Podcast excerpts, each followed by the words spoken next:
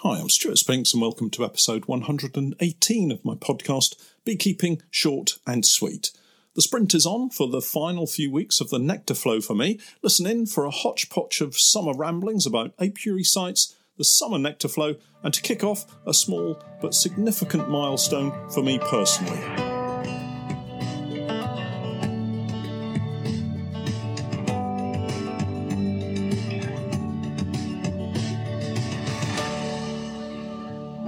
Beekeeping Short and Sweet, a beekeeping podcast for the inquisitive beekeeper with a short attention span. A beekeeper, in fact, just like me. I'm grateful to Honeypore Hives for sponsoring in part our podcast for this season.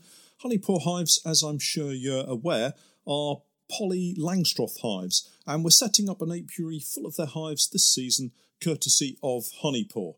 Check out their range of hives and other equipment on their website and I'll leave links to all of the websites in the show notes as usual. Honeypore Hives, designed by beekeepers for beekeepers. Another week and another podcast, and as I mentioned in the introduction, this week sees a hodgepodge of beekeeping ramblings as things pop into my head, so I apologise in advance for the rather absent minded ramblings on various topics this week, mostly beekeeping, of course.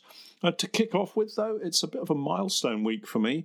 I was checking out some videos that we had uploaded recently and noticed that we'd managed to break the 500 videos uploaded mark. Um, 501 to be exact, although that number should have increased by the time we publish the podcast. Now, that's all of the videos I've ever uploaded, including some fairly dodgy initial efforts, and some might say that they haven't improved a great deal. But hey, look at this. That's me thumbing my nose to all those haters and trolls who get pleasure out of posting negative comments, and there's still lots of them out there. Anyway, I'm really happy to be celebrating not just the number of videos, but also that so many of you have watched them and sent me encouraging comments and emails to keep me going. Apart from a few early videos in 2012. I really got started in 2016 and we've continued to upload videos ever since. Now, I'm not in the same rarefied air as a lot of YouTube channels, but I am very happy to have had nearly 2.2 million views and almost 25,000 subscribers, and that's just on the YouTube channel. But more importantly to me, though, is the support that I have from my small group of Patreon subscribers for whom the vast majority of videos are specifically produced for. Each week through the active season, I record a range of videos, and of these, just one goes public on YouTube. The rest are purely for release on my Patreon page. So many thanks to all of you that support me. And judging by the comments and feedback I get, I know a lot of you have benefited from the content and additional support that I provide. So if you haven't yet signed up to Patreon, please do take a look at it. Yeah, have a look at the content that we've got and uh, maybe sign up to one of the different tiers that I've got available. The summer season is quickly disappearing. It's hard to believe we're already in the middle of July, and for me, there are just a couple of weeks of forage left for our colonies. That's mostly blackberries, uh, and I noticed at an apiary yesterday that many of the blackberries, particularly the early ones, are not just turning red, but some are actually ripe and ready to pick. Now seems like a good time to have a roundup of where we're at, really, and to think about preparations not just for the honey extraction, but also treatments and feeds for the autumn. So we'll probably cover off treatments and feeds maybe next week or uh, in the following weeks to come. We currently occupy 10 apiaries, although we have three very close together the fishing lakes. You could call that one giant apiary, and each one has its positives and negatives. I was recently asked about setting up apiaries and what the perfect apiary should have.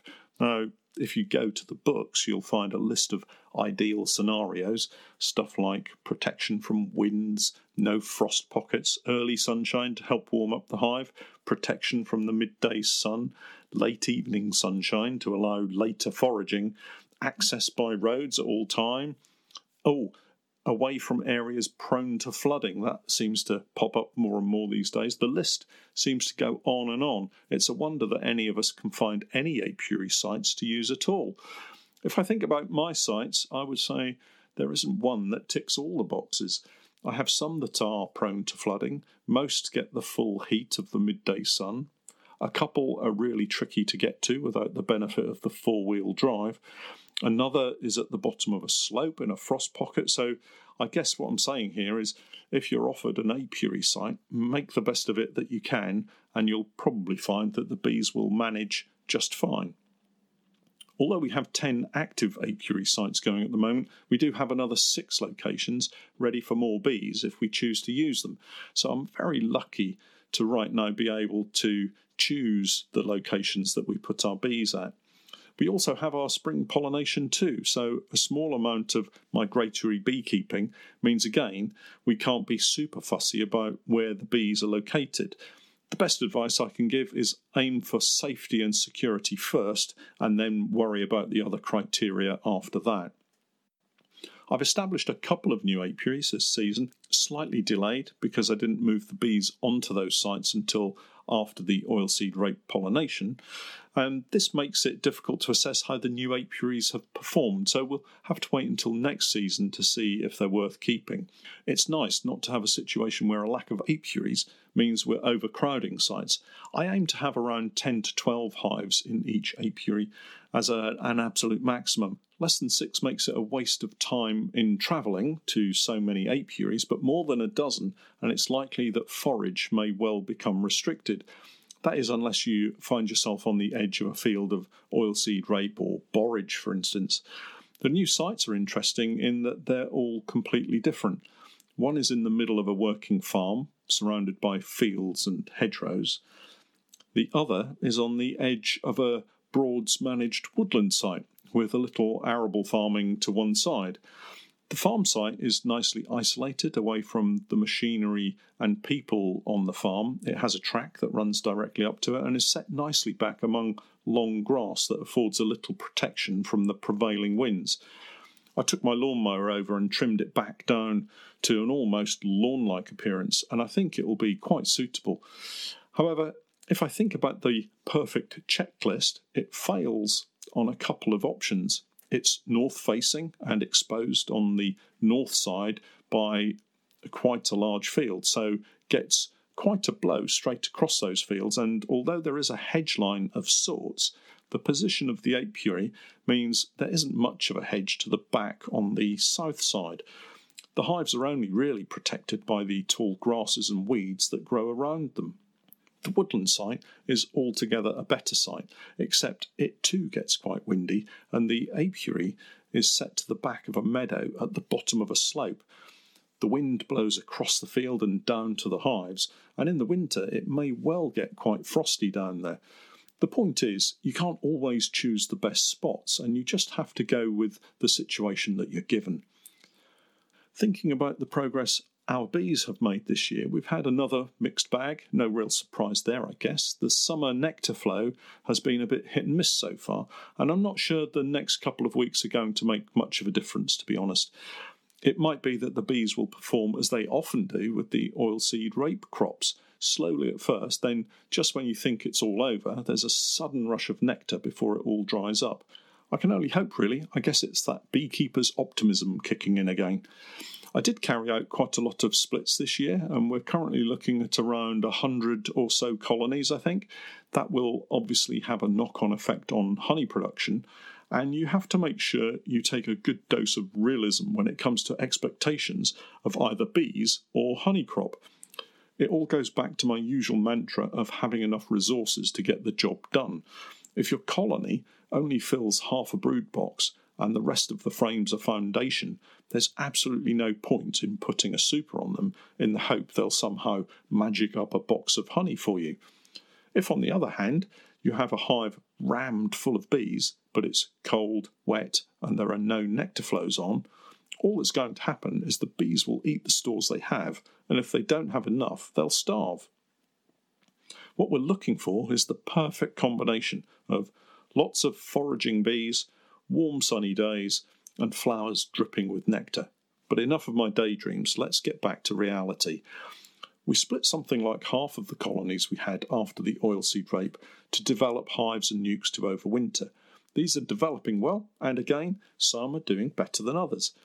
You might recall hive number six, the giant colony that gave us a massive crop of honey from the oilseed rape. These are the ones that nearly starved in the June gap. Well, despite managing to recover them and the hive being full of bees right now, they're only on a couple of supers, and I can't see them producing a massive amount more.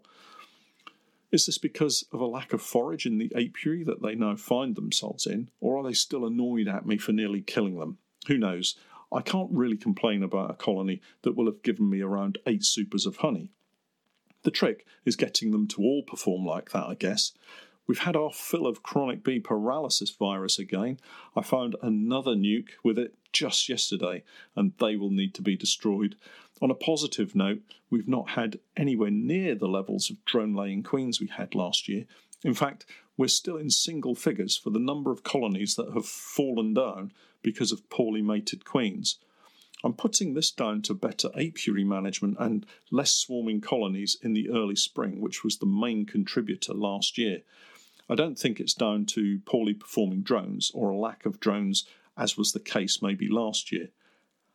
I'm hoping I've not just jinxed the situation, as I collected a swarm from one of our apiaries just a couple of weeks ago. It may even have been early last week, I can't quite remember. Anyway, I checked them yesterday and there were eggs being laid.